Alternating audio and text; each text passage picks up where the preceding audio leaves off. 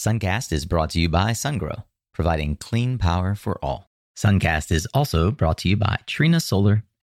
Episode 74 of Suncast. You don't like to sign contracts. Uh,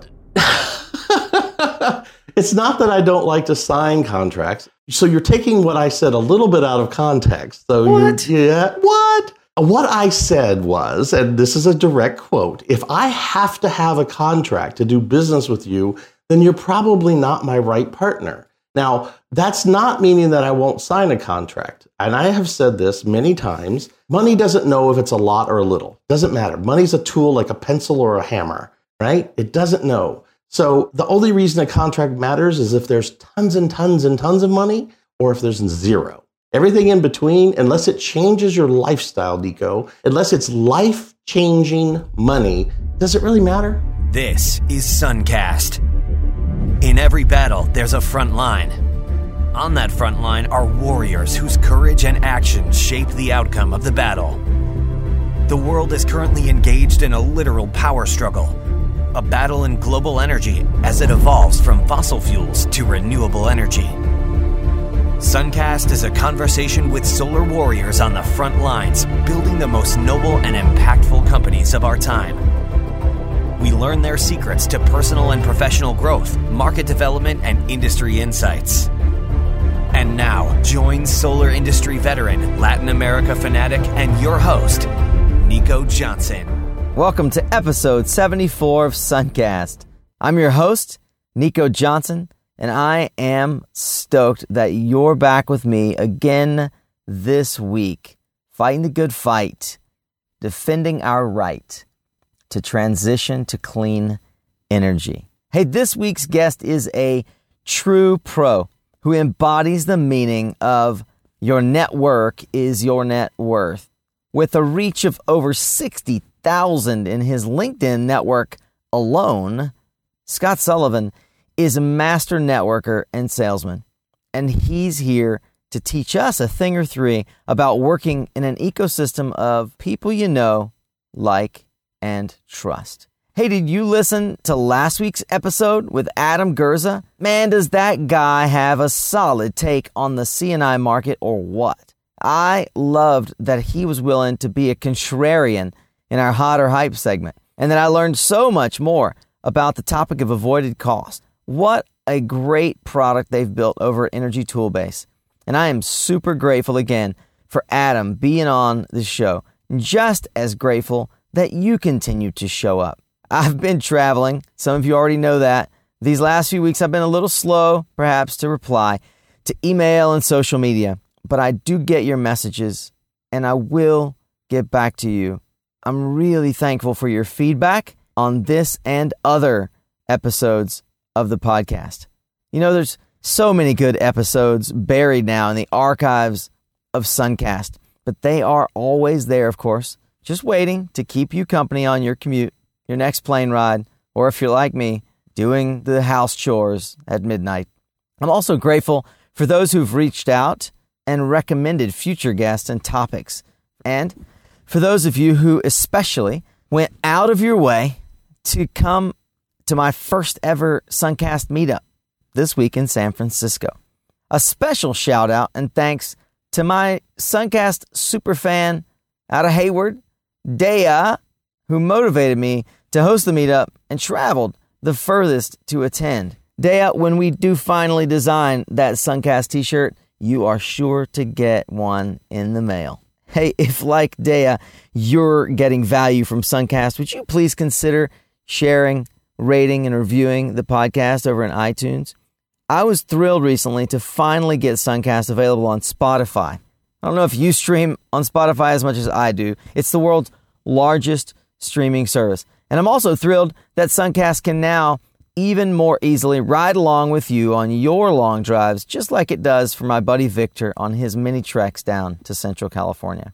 Well, today on Suncast, as I mentioned, I'm taking a deep dive into the power of your network with one of the most connected people in our solar industry. Scott Sullivan has built a career on leveraging the value of his connections and honing the skills of sales and relationship building. You should stick around if you're at all interested in hearing tactics for setting up your own LinkedIn All Star profile, memory tricks for networking in life, Scott's advice on building sales rapport, some really, really, and I mean really solid book recommendations, and so much more. Scott is a trusted advisor, not just for me, but for many in our industry. He's a people person to the core, and he's genuinely one of the best I've met at building trust as a key component to a long term sales career and focus. As always, if there's a topic or expert that you think should be on Suncast, feel free to reach out. It's easy email, LinkedIn, Twitter. Pop over to the website, leave me a voicemail. I love those. They're so easy right from your phone. That website's mysuncast.com, and you can email me, nico at mysuncast.com. This episode is brought to you in partnership with solrates.com, the fast and free online platform that many of you are now using to give your commercial customers a credible and fast lease financing proposal.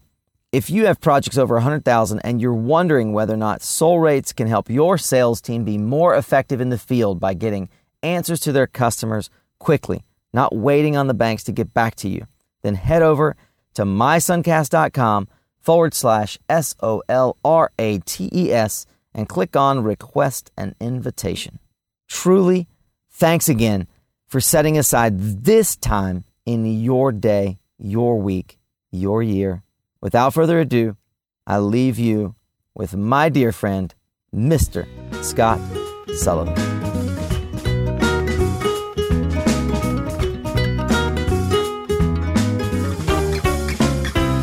Mr. Scott Sullivan is joining today on Suncast, and I am thrilled that we finally get the chance to sit down, sir. Thanks for being here. Well, thank you, Nico. What an honor. First of all, you're doing a a fantastic job. I am such a fan. I'd love to be able to say when you're on the air, I, am dying to call in and say, you know, first time caller, long time listener. that unfortunately is the is, it's the it's the weakness of podcasting. Yeah, exactly. There's, there's a lot of podcasts that are live, but Suncast yet is not. Well, Scott, for those who may not be somehow already wrapped in the web that is Scott Sullivan, could you tell me a bit about who you are? And I don't mean the deep backstory that takes you all the way across the world and, and spreading the message of championing everyone the way you do. I mean, how did you wind up in the clean energy industry? Why solar? What is it about the industry that attracts you? And I'm sure there's something along the pathway that would give us insight into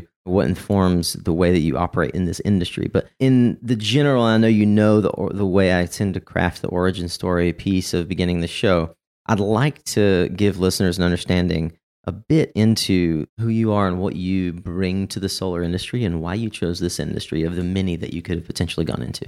I started off right out of college. I was the guy that knew very, very early on what he wanted to do in life and what he wanted to do for a living. I knew sales and marketing was a strength of mine. I wasn't going to be a engineer. I probably wasn't going to be a doctor. Those, you know, those types of things. I knew that the relationships that I had built and being in the social world for me were very important. I migrated immediately towards the sales and marketing side, but hadn't chosen an industry yet. When I was in college, and as all of us, the last few years of school, they always come out and they do the job fairs, and the local companies come in and they say, Who do you want to work for? and all those kind of things. I found myself working in the public utility sector, meaning long distance, telephone, working in natural gas, electricity. That sort of all of a sudden, I just I had this affinity towards the fact that that was a sector of the market that I, I really was drawn to. And I don't know why, but now here we are, a blink of an eye 30 years later, and I've been in, I've been a one trick pony. I only do energy. So I started off uh, working in energy, natural gas uh, procurement. I put in my due diligence and I spent a lot of time in the fossil fuel steam business. And like most people in their career, they follow mentors and they follow people they respect. And one of the gentlemen that I knew very well had opened a thin film company in all places, uh, Auburn Hills, Michigan. Wow. Yeah. A guy by the name of Stan Ovshinsky, mm-hmm. who started a company called Unisolar. Hmm. And Stan called and said, We need a West Coast guy that really knows how to sell. And we've got a really unique product that doesn't look like everything else. Wow. So I flew out to Michigan and I met with Stan and the team. I immediately knew that's where I wanted to be. So I, I, I say I'm paying my penance Hmm. for all the fossil fuel steam that I, I worked on. And then since the late 90s, that's what I've been doing. I've been in renewable ever since. Started in thin film, and I've held just about every position you can imagine in the renewable energy space. I've worked in power electronics. I've worked in the software and the monitoring side. Uh, I've worked in O and M and maintenance. So panel manufacturing. It's been a great, great career. Raised three kids, had a really good life. So for me, it's been a tremendous direction, and I wouldn't, I wouldn't change it for the world. One of the things, as I mentioned, I was just hanging out with Daniel Marino here in Oakland, and he said that you are both the king of connection and the biggest enigma in our industry. And I want to talk about this notion of enigma as a superpower, right? Because he actually, and I won't go into detail, but he actually suggested that being an enigma is a powerful positive for you and and for me as well. How do you embrace the idea that in the industry, not a lot of folks, even though you're known by so many people, folks often ask you, "What is it exactly that you do?" you know, I don't want to be secretive or anything else. It really is a factor of I want to be a resource. And and you're going to ask me later on and we're going to talk a little bit about, you know, what has been driving me as a human being and all those great questions that you ask at Suncast. But what I really like and I, it's a mantra that I learned at a very very early age. People really don't you know, when they they pass you in the hallway and they say, "How are you today?" they're being just courteous. Right. I'm not saying they don't care. They're just it's just a courtesy. But what they really want to know is what can you do for me? So I live my life under the mantra of, and you'll see it in my LinkedIn, you'll see it in my emails, you'll see it on my signature, you'll see it as a, a as a way I live my life. And this, how can I be a resource for Nico today? What can I do? You need a contact or a connection, and I mm-hmm. have that person, I'll pass it on to you. And the reason I'll do that is because if I can be a resource for you, then we can continue that relationship for a long time, right? And then when I need something, it won't be, I hate to use the word that you're indebted. I call it putting a deposit in the karma bank. Yeah, that's right. We put a deposit in the karma bank, and then when you need a withdrawal, there's plenty of funds in there. And you spend, as so many do who do what you do well, you spend an overwhelming amount of time depositing into the Karma Bank and an underwhelming amount of time in taking debits from it. For those who follow social media mavens and, and the like, Gary Vaynerchuk uh, wrote a book about this, right? It's jab, jab, jab, right hook. and it's the idea that you should be giving three times more than you're asking. And I think that's something that you do extremely well. What would you say to the executive who says, you know, I don't understand why Scott wants or needs or accepts having 30,000 connections on LinkedIn? Well, first, I want to correct you that LinkedIn maximized me at 30,000 connections. I don't know if you guys know this or not, but LinkedIn will not allow you to go to 30,001 connections, which means on your first level. However, you can follow someone without being connected to them. So I'm now somewhere over 60,000 followers, but I only have 30,000 connections because I'm maxed. Now, I don't want to get up on my soapbox and start yelling at at uh, Jeff and all the the, C, the new CEOs and the new guard that Microsoft now that they bought LinkedIn. I don't want to I don't want to use this as a platform to bash on them, but I don't understand why they arbitrarily just put a limit on who you can connect with and follow. Yeah. I, I can't, that I don't have that on any other social media platform. I don't have that on you know Twitters or or Facebooks or Instagrams or any of those other things. So it's, it's crazy. It's it's like saying, well, you don't really need to know that many people, do you? Hmm. so I don't know. But why do I need 30,000 connections? I'm going to tell you a very brief story. I'm going to try and keep it very succinct, but this is a story that I think illustrates very clearly about how I live my life. I get on a plane, as a lot of us do, and you sit down, and the person next to you decides they are a little chatty today. Fine. I, I love learning about somebody new. So I ask what they do and what their name is, and they just start talking. Well, I happen to be sitting next to a gentleman who is one of the largest manufacturers of a recumbent bike. For those of you that don't know, which was me prior to this conversation, I had no idea what a recumbent bike was. It's that one that you lay back and you pedal with your feet forward, and you lay back as in a recumbent position, which makes perfect sense after he explained it. I listened to this gentleman for two and a half hours tell me all about recumbent biking and how big it was getting and how all of these things.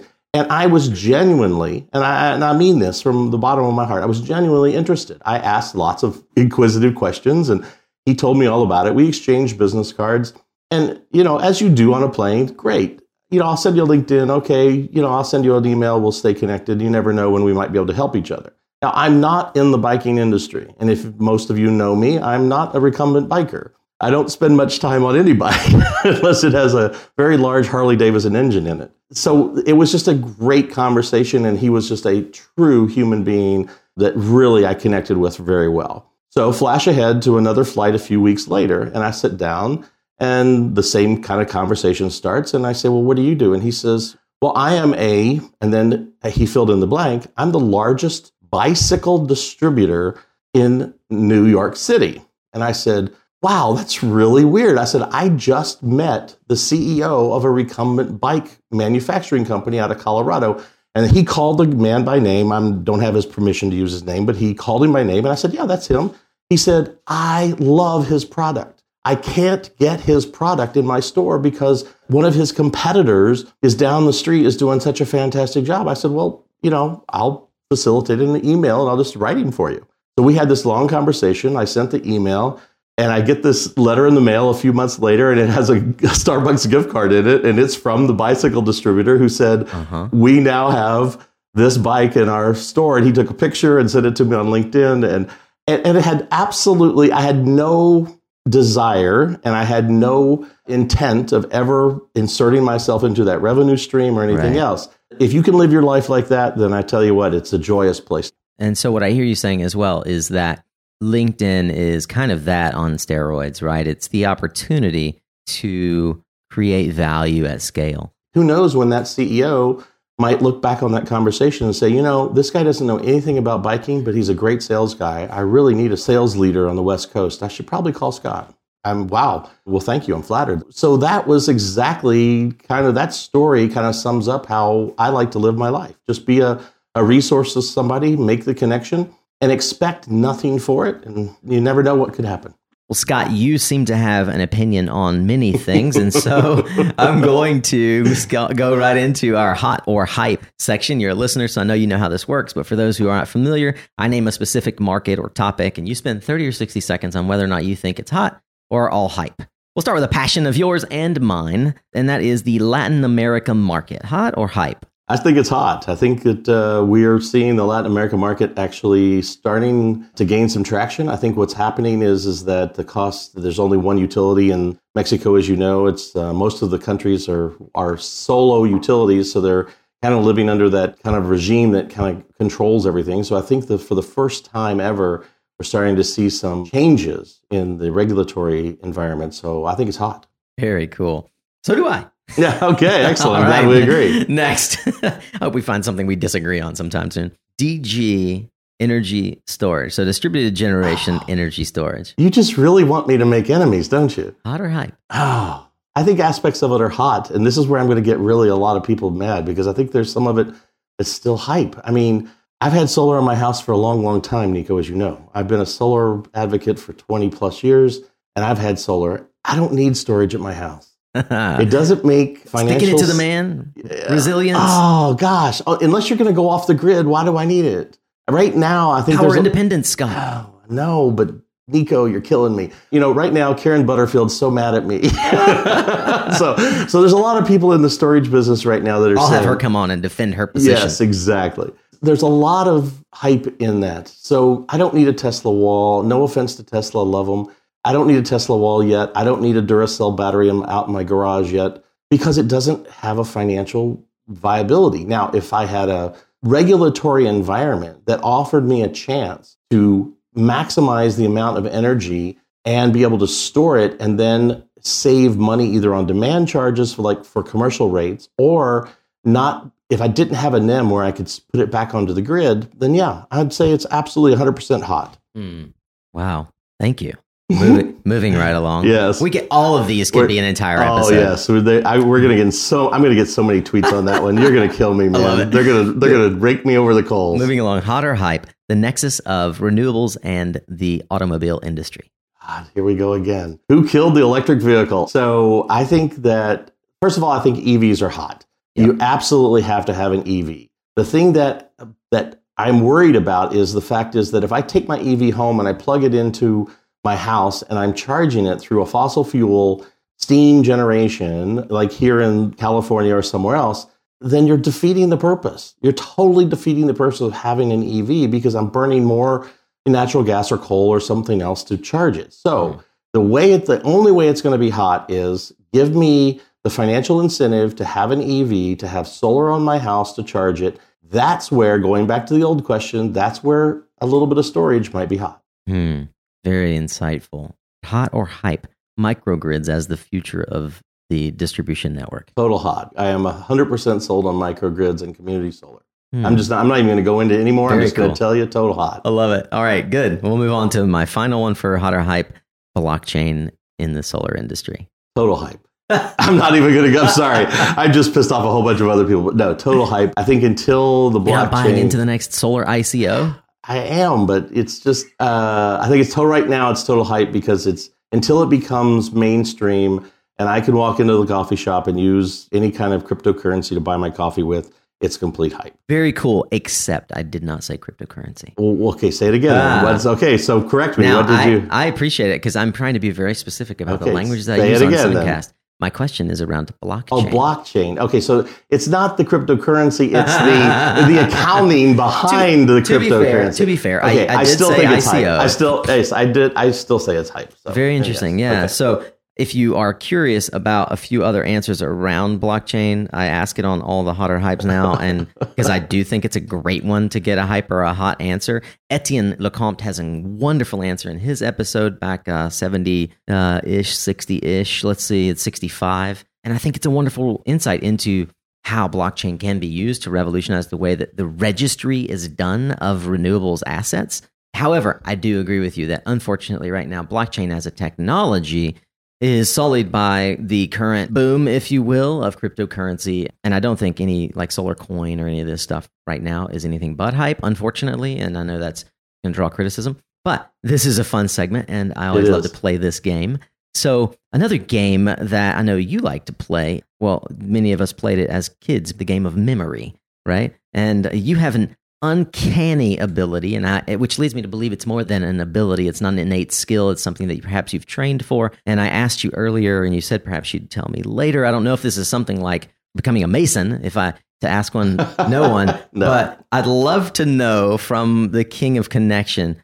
Memory tricks for networking and life. What insights can you share? We all have mentors. So, very early in my career, I was taught by a very wise old sage that said, if you can remember people's names and a little bit about them, you will endear yourself to them for life. So I have made it a study of trying to remember and recall uh, pieces of information. Now, I'm going to tell you, in the early days, it's it's a lot more difficult than it sounds. But I am going to tell you that there are tips and tricks out there. There are devices, mnemonic devices. There are all kinds of things that you can do. I use what's called the tag or the hook method. And this is going to sound very unflattering. And uh, all of your listeners, I want you to know that I don't share this with people because I'm not going to. I take your visualization of your face and then I put it in with your name. And then I find something about your face that I can link directly to the person's name. So mm-hmm. if and again, I'm not, this is not, I don't want to offend. Yeah. But if I were trying to remember Nico Johnson, I could say, well, Nico, Nico's nose, Nico's, you know, whatever it is that I have. And then I exaggerate the crap out of it because we are, as human beings, visual learners. Yeah. So I then put that into a caricature uh-huh. that I have that will remind me of what your name is. This is similar to the memory palace idea in that you are creating a new visual image in your mind of of, of, of a character of a a piece. What do you call it? A, a, a facial element of mine. It might be nose. It could be nose. It could be ears. It could. Be So be, for you, it could be Nico knows everything about Latin America. And, and my nose grows. And it could look like the country of Mexico. Okay. Wow. Right? Oh, that's a very good visual. Okay. So then I, I then when I see you, my brain triggers that. Now that trick doesn't work though when you have like for instance i asked you what your wife's name was so i know mm. that betsy is your wife and that you have three sons and i know yep. their ages those are just things that you have to train your brain to actually do and then what i recommend is you have a CRM of some kind, a customer relationship management piece of software, even as even your phone, that as soon as you get a free moment, jot them down. And that way, if I forget by the next time I see you, I can refer back to my notes and I can say, you know, hey, Nico, how's your wife Betsy? Or Mm. Yeah. if I see on Facebook or on our one of our social medias that Betsy, you know, sprained her ankle or something like that, I can Right. make a note into my CRM, and then when I call you up, I can say, hey, Nico, how is Betsy's ankle? Now, think about how powerful that is, That's really powerful. because I actually care enough to actually take the time and the effort Mm. to have that memory and to put that piece of information into my phone and then actually call it up and then call you. Yeah. What CRM do you use? I currently use Zoho. Really? Right. I am a, just so everyone knows, I'm a certified Salesforce administrator. I have taken the class. I have implemented Salesforce on many occasions with many companies. But for my personal business, I can't justify the $150 a month type of, you know, seat that I need. And it's a very powerful, very robust piece of software. So I have decided to downgrade to Zoho, which is only $400 per year, one time and I can do everything I need to do, including you know mass mailings and uh, social media and everything else. I get it. And that's not a plug for Zoho. I know, I get it. And, and I use Zoho for one of our businesses as well. Why Zoho and not HubSpot or Insightly? so first of all, Insightly, I have used Insightly with a couple of clients. It's just not robust enough for me. If most companies won't invest, they use the free version or they use the $99 version. And then what you end up having is you just, it, it just isn't robust enough to handle the volume, right? I have uh, just in my phone that I have here with me, I have 11,000 contacts. Yeah, So it's not robust enough to handle what I'm doing. yeah, The other one that you mentioned, HubSpot, fantastic. I mean, I've got to tell you, I'm not to that point where you say this is the only CRM. yeah. I love HubSpot and I think it would be great, but I'm two years into Zoho. Right. So, so migration of data from one platform to another, as you know, yeah. Is a pain. Well, I can tell you one of the things we recently learned. Uh, we just migrated back to Zoho from HubSpot. from HubSpot. Wow. At my insistence, we went to HubSpot, and one of my clients recently said, uh, "We're going to go back to Zoho." And here's why. And it had everything to do with the powerful nature, dollar per dollar Per user. of well per user, but also of the API integrations, the Oh, ability, absolutely. and in particular for a software company, if you are you know pre-revenue or pre-scale for a software company and you're looking for a powerful CRM, this is again no plug for Zoho. We we make no money. Uh, Zoho for virtually free will allow you to do Yes. what what HubSpot will charge you about five thousand dollars a year to Right. do. So uh, it, it's it's a remarkable, and the CEO of one of my clients just is uh, he's a polymath and he knows about all kinds of things across all many Cool. different uh, endeavors. And I was surprised. We But I want to go back to what you said before you get off the subject, and that is, I'm not plugging Zoho or HubSpot or anything else. We could have a whole tactical Tuesday and talk about you know CRMs. I think we should. But the one thing I will tell you is, is that you can't live without one. No. So, so it became back comes back to that profile picture on your LinkedIn. It's either you have one or you don't, and if you don't have one, you're already at a disadvantage. Right. So whether you use Insightly, so please, you know, CEO of Insightly that's listening right now, please don't take the, you know, any offense. By the way, I'm Uh, honored that you're listening. CEO Yes, honored. We're honored that you're listening. So the bottom line comes down to is have one first, Yeah. right? Once you have one and you have some experience with it, then make some uh, educated decisions. If you don't have one, you don't have a dog in the fight. Couldn't have said it better myself. Scott, what among the many, what's one position that you hold that is controversial? And I tend to lead my life towards the light. Mhm. So I don't lean, I don't look back a lot in the uh, the controversial space. I'm going to tell you is that I have been on the board of directors of some big companies, but I have had some epic failure. I have worked with people that are that I know, like, and trust, and I would take a bullet for them. And then there are some cases where the you have to make a decision as to what are your ethics worth. So I would say one of the positions that I hold that has been controversial that's not currently but has been in the past is to to work for a let's just say a foreign national company Mhm. that is not as ethical as I would like for it to be. So I have divested myself of that. Yeah. It's one of those things where what price can you put on your own integrity? What price can you Mm. put on your own how you feel about yourself and when you look in the mirror? So, you know, is that price a million dollars a year? Is that price $25,000 a year? What is it? So Yeah. you have to get up in the morning and decide you know, do I need a new Tesla or can I still drive my Hyundai and, and look myself in the mirror? You know, Right. that kind of thing. Well, I've got one actually that you shared with me recently that co- that occurs to me as controversial. You don't like to sign contracts. Uh, it's not that I don't like to sign contracts. So you're taking what I said a little bit out of context. So What? You, yeah, what? What I said was, and this is a direct quote: "If I have to have a contract to do business with you, then you're probably not my right partner." Now, that's not meaning that I won't sign a contract. And I have said this many times that money only money doesn't know if it's a lot or a little. Doesn't matter. Money's a tool like a pencil or a hammer, right? It doesn't know. So the only reason a contract matters is if there's tons and tons and tons of money or if there's zero. Everything in between, unless it changes your lifestyle, Nico, unless it's life changing money, does it really matter? I think you're absolutely right. I just wanted to, for the record, state that that is a controversial position that you hold. Okay. Well, I will gladly sign a contract. So if there's a client out there right now that wants to hire Scott Sullivan and Associates to do their outsourced salesing, just send me over a contract and I'll gladly sign it. Very good. Well, let's move into the segment I call Lessons Learned. What were some key lessons or takeaways from your most important mentors in your life? You have two ears and only one mouth. Use it accordingly. Hmm. Listen twice as much as you talk. Mm. You mentioned failures. Can you point to a failure that affected or influenced your career? I can. I was involved in a product years and years ago. I will not name them because it, being in the industry, you will all know who they are.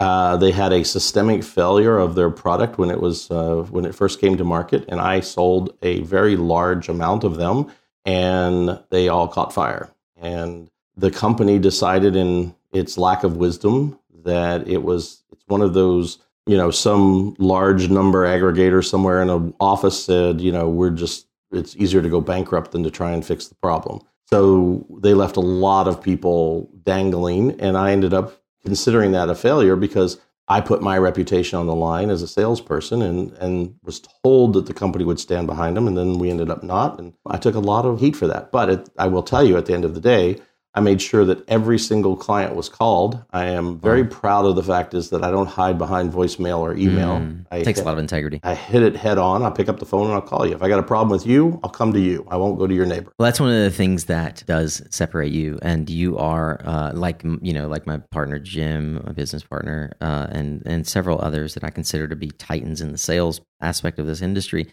You have an uncanny ability to, as you said, to give more than you take, and to remember people, and to reach out on a regular basis. Which, as a salesperson, separates you. It sets you apart in the person's mind, and and recency bias is real, right? If people if they haven't heard from you in two years, they won't give you the right credence. And if in a rough patch you tucked your tail and hid behind email, they remember that as well. Well, I love what you said too. Is that if you haven't reached out in two years, and the only time you do reach out, you want something, that also is leaves a bad taste in them. That's right. Well, Scott, moving from failure to continue along the path of influence and success, you have many irons in the fire. Among them, I'm sure you'd like to give us a glimpse of what the future holds for you. What has you excited about the industry or about your personal growth right now? What's next? A couple of big things going on right now. Thanks for the opportunity. The first and foremost is that I'm extremely passionate about at this point in my career now. I'm, I'm at that that point where let, us just say I'm more mature. I'm trying to be you know, politically correct. I have a little gray hair. At my level of maturity and my experience, I'd like to give back. So what I'm looking for now is what's the platform that I can use to actually mentor other folks to give back some of the the things that I have learned over the years. And I started a consulting company called Scott Sullivan and Associates, just a super simple name. And basically what it does is it helps small to medium-sized companies grow organically through increased revenue. For lack of a better term, we call it outsourced sales and marketing. Let me walk you kind of walk you through. So a solo entrepreneur comes up, he or she has a product or service and they start going out there and they start selling something and all of a sudden they're having some success and they hire somebody to run the warehouse and then they hire somebody to do their bookkeeping now all of a sudden let's say you've gone from zero to pick a number 10 million in sales you're at that 20% margin you've got a single digit operating net income the company is kind of up and running but now you have a big huge pivot you've got a, a big tipping point or a chasm you have to cross just to quote all the books so you have to now either hire a full time salesperson or you have to hire a full time operations person and you take the sales role. Now, those are huge, gigantic decisions you have to make because let's say you only made $250,000 worth of actual margin last year. Are you going to spend all of that on a salesperson, put all of your eggs in one basket, hire somebody, have six months worth of training and ramp up, have them fail, and then you just blown a, half of your money? Hmm. So, what I decided to do is I said, look, for a small monthly retainer, hire some of the best, most seasoned, super smart guys in the industry that all work for me. They don't, they aren't me, obviously.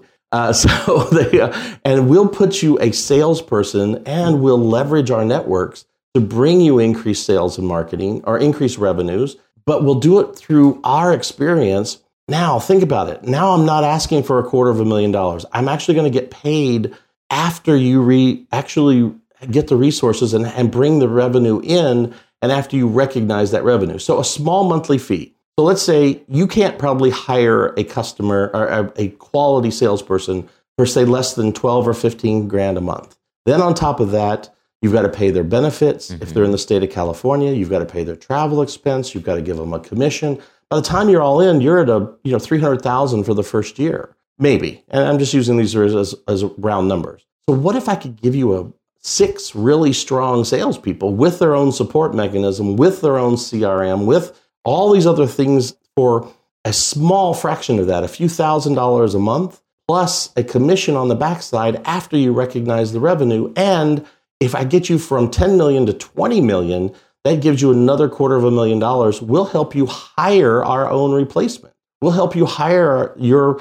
VP of sales. We'll help you hire your COO and put them into a position where now all of a sudden we can help you sustain that growth. And then maybe once a quarter we come in and give you a tune up, hmm. right? So that model is working extremely well because now I have a plethora of small to medium sized companies that are all in that same exact boat. Hmm. Plus, on top of that, I'm also doing some professional and personal coaching. I'm coaching some CEOs through transition of you know father to son Wow. second generation. Yeah. They're having a hard time letting go of the company. Hmm. I'm also coaching some CEOs that have built a company and now all of a sudden they're looking at taking VC money and all of a sudden they're they've spent more time with this business than they have their children. Yeah. So there's a deep emotional connection there in most cases. hmm So they need that coaching. So I'm helping those CEOs get through. Some fantastic men and women that I'm working with on that. And then finally, the last thing that Scott Sullivan Associates just invested in, we're going to do an internet radio company. An internet radio company. Where did that come from?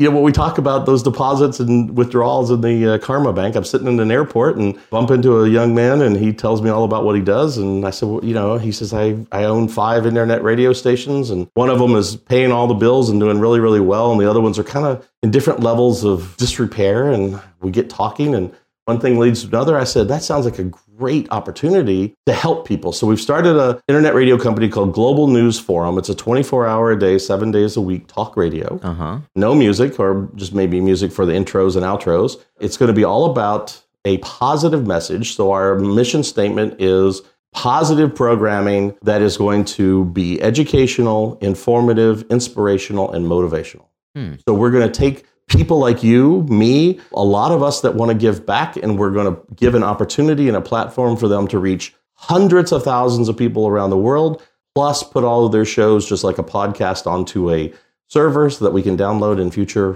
places. So I'm going to do my own radio show called Mind Your Own Business. It's going to be fun. And I'm going to work on a couple of shows with some partners of mine. One, a guy by the name of Mike Walpert, fantastic guy, 30 years in marketing. hmm And we do a show called Just One More Thing. Just, just one more thing. Just one more thing. So then we've got some great people involved. I'm hoping to get you on that platform. I'd love to see Suncast be broadcast on the Global News Forum at some time in the near future. So yeah, that's the next big thing for Scott Sullivan and his team. That is amazing. And you know what I love about how Scott has done so many interesting things, speaking of polymath, that he didn't even mention it in his origin story. You know a thing or three about radio, as I understand it. In the lead up, he was checking out my Zoom handy recorder, an H6N for those of you who are audio geeks out there, and asking questions that led me to believe he knows a little more than he was leading on. What's your background with radio? Well, uh, so when I was in college, I was studying communication and marketing and So I spent a few hours behind a board. Back when we had potentiometers, we didn't. It was an analog board. It wasn't a digital board, Mm. and there were a lot of uh, turntables and a lot of vinyl. And I then also worked for a radio station who's still in business today, 95 XIL, the powerhouse from Parkersburg, West Virginia. This is radio voice.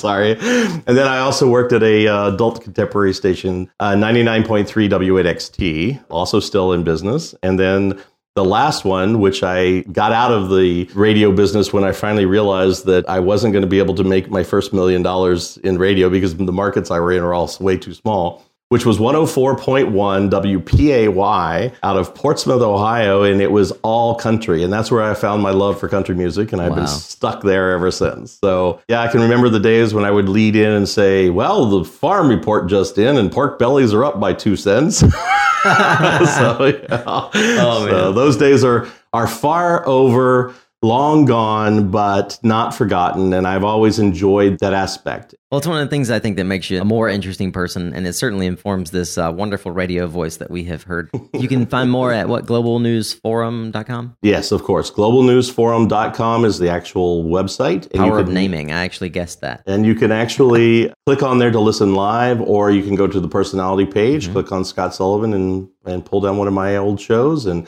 we'll obviously have the link to this Suncast broadcast. And I hope to have, and I'm, I'm speaking this into existence right now, guys, everybody. I'm hoping to have a uh, Suncast day. So we're going to have uh, Nico. We're going to get Nico into a lot of live uh, shows too. We're going to get. Very we're cool. going to expand. So let's cool. let's go take over Latin America, brother. That sounds fun. That sounds fun. Global News Forum. You heard it here first on Suncast. All right. So let's move into the final segment we call Learning, Leadership, and Legacy. Scott, I know that legacy is a, a big part of your inevitable future because you have influenced so many different lives. But in fact, many other lives have influenced yours. They currently exist in the dead hands of trees that have sacrificed themselves to become books. I think that books are one of the best teachers in our world, and I think that leaders are readers and readers are leaders. Hundred percent. yeah. And so I'd love to hear if you could go back in time and give yourself, as a recent college grad, a book or a set of books to give you a leg up, what would they be? Well, one that I I can't live without. There's a guy by the name of Jeffrey Gitomer out of North Carolina, one of your heroes too. I know he's you know. Jeffrey. Oh, Yes. yeah. I've known Jeffrey. I actually met him very, very early in my career. He's been around for a long, long He's time. a sales god. He is a sales god, and he made a book that I gift to hundreds and hundreds and hundreds of people. Is his little red book of selling. Now, I, this is not a plug for Jeffrey Gitomer. I'm going to tell you, I am a huge fan, and I believe that his series of books on selling, the Selling Bible, and all the other ones that I'm not going to mention here, he's got enough money. But Jeffrey Gitomer and the Little Red Book of Selling would be the one that I would give to everybody.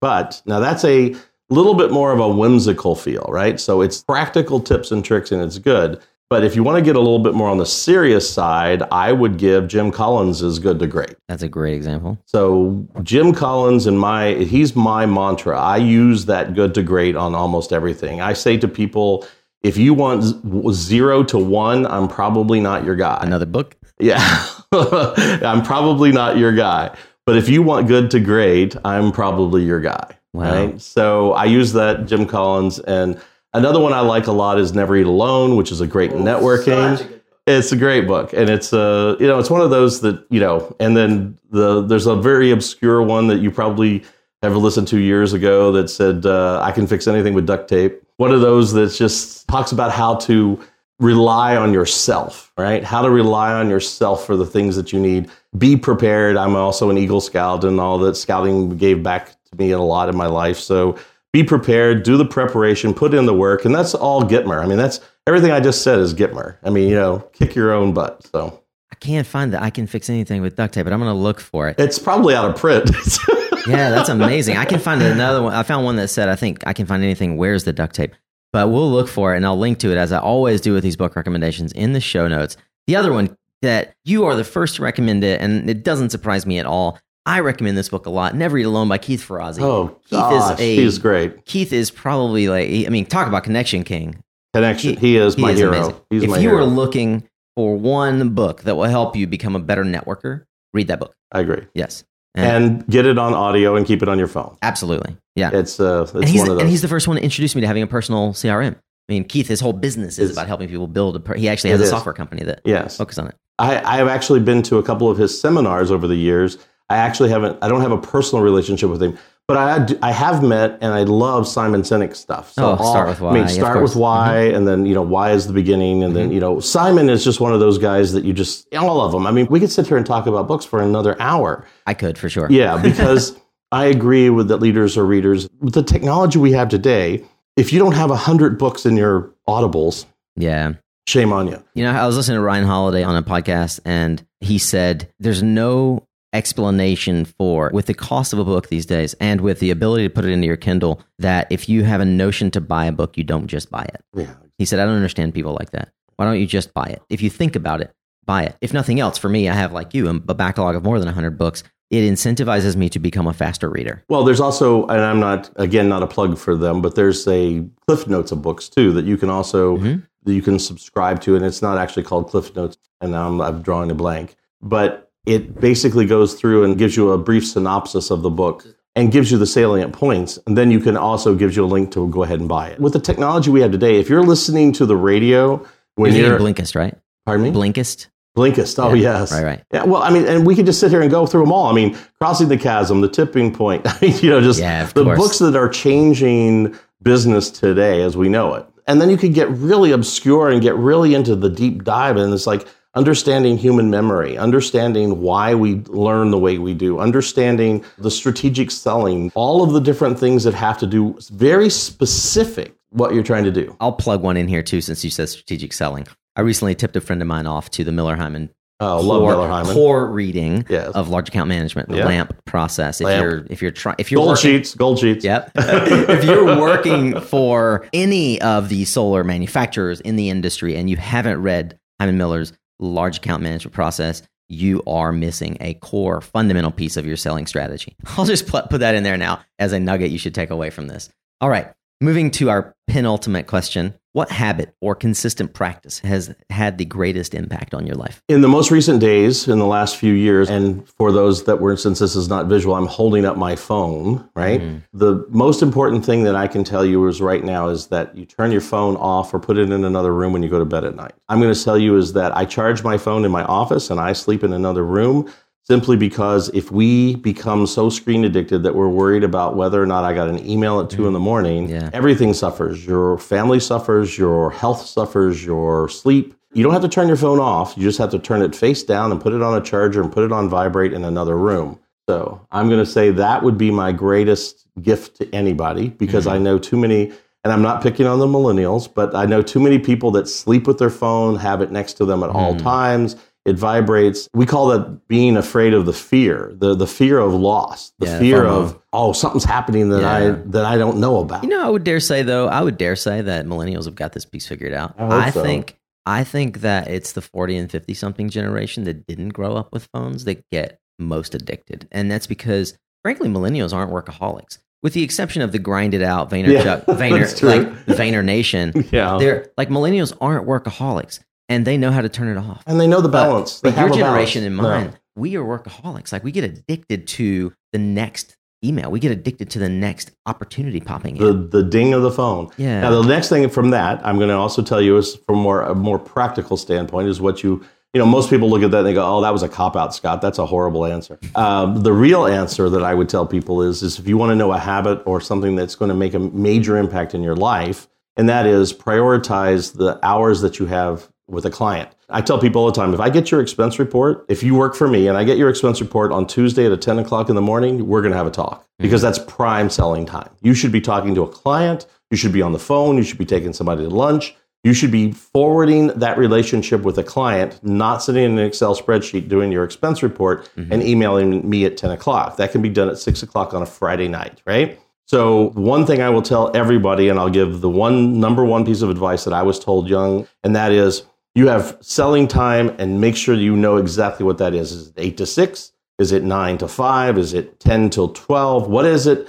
When can you actually talk to your clients and make sure that, is prime time reserved for talking to revenue generation clients? All right, I'm going to drill down on that. Is this based on your personal makeup and the way you work, or is this based on the way your industry and client roster work? Oh no, it's usually dictated by the industry, right? Okay. Because I'll give you an example. Bars. Let, let's talk about bars. If I were selling into a bar atmosphere, if you go knock on the door at eight o'clock in the morning on the front door, there's nobody there, and there's nobody answering the Mm-hmm. Yep. door. If it's a bar and a restaurant, they're doing prep and they open for lunch. Let's say at eleven thirty. If you show up at eleven o'clock, they don't want to talk to you because they're slammed. They got people waiting and all that. They're a prime selling time. If I'm walking into a restaurant to sell them something, if I'm, I want to make sure that I'm there at eight o'clock in the morning in the back door because they take deliveries in the back door, Right. not the front door. And I'm going to come in and I'm going to ask the chef, the executive chef, if he's also the general manager or where the general manager is.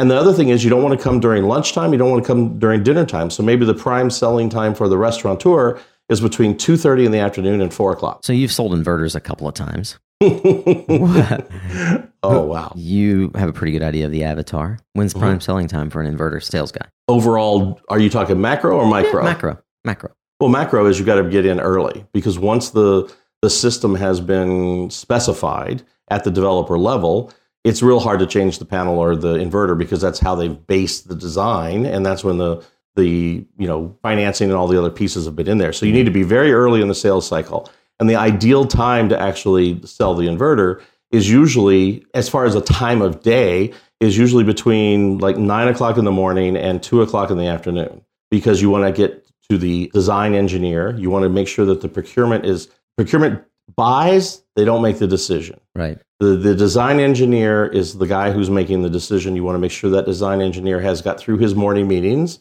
and you want to come in after that fact and then sit down with him. Make sure that you know he understand that you understand that he has the power to say no and may not have the power to say yes. Hmm.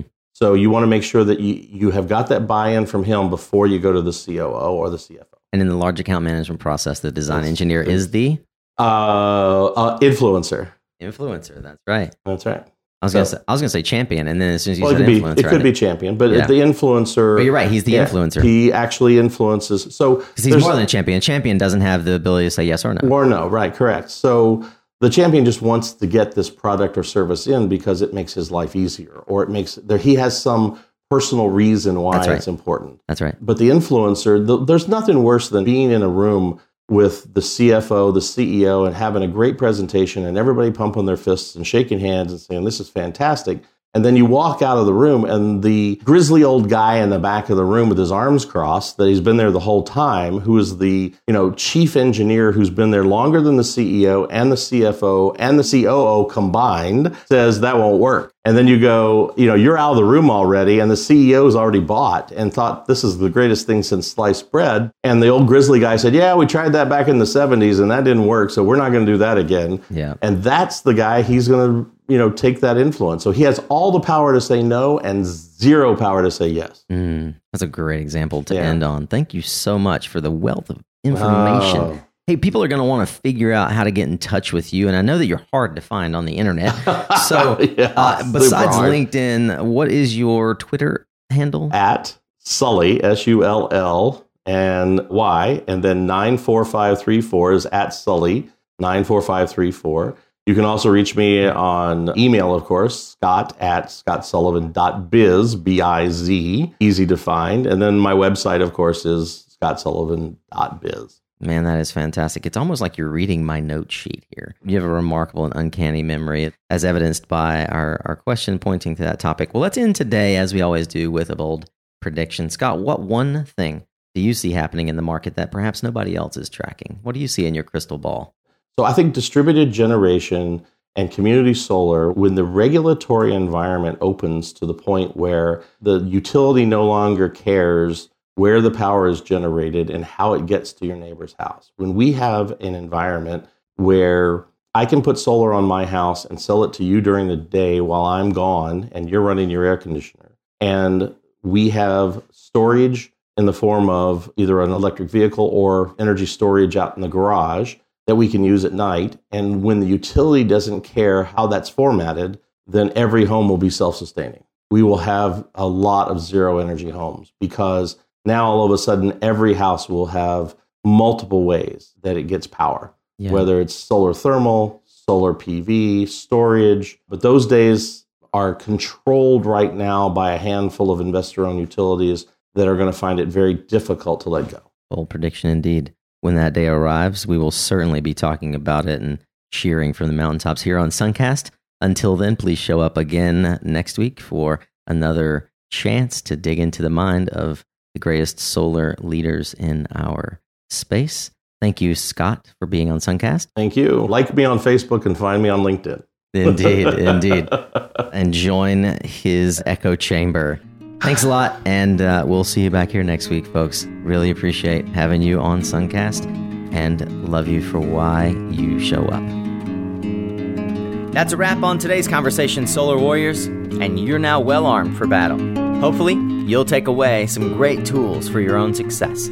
I'd love it if you'd share what you learned or share the episode over on LinkedIn. Let me know what other tools you need. If you want to sharpen the axe a little bit more, I've shared some of the resources we discussed in today's conversation over at mysuncast.com. Just click on the latest episode link in the title bar. Perhaps the best tool in your arsenal might be subscribing to the mailing list while you're there so that you'll get an email from yours truly when new content is available. Have a suggestion for someone you think should join the conversation? Email me, nico at mysuncast.com, or shoot me a message on LinkedIn. Hey, that's it. Thanks for being here. Until next time, stay informed, my friend, and stay tuned.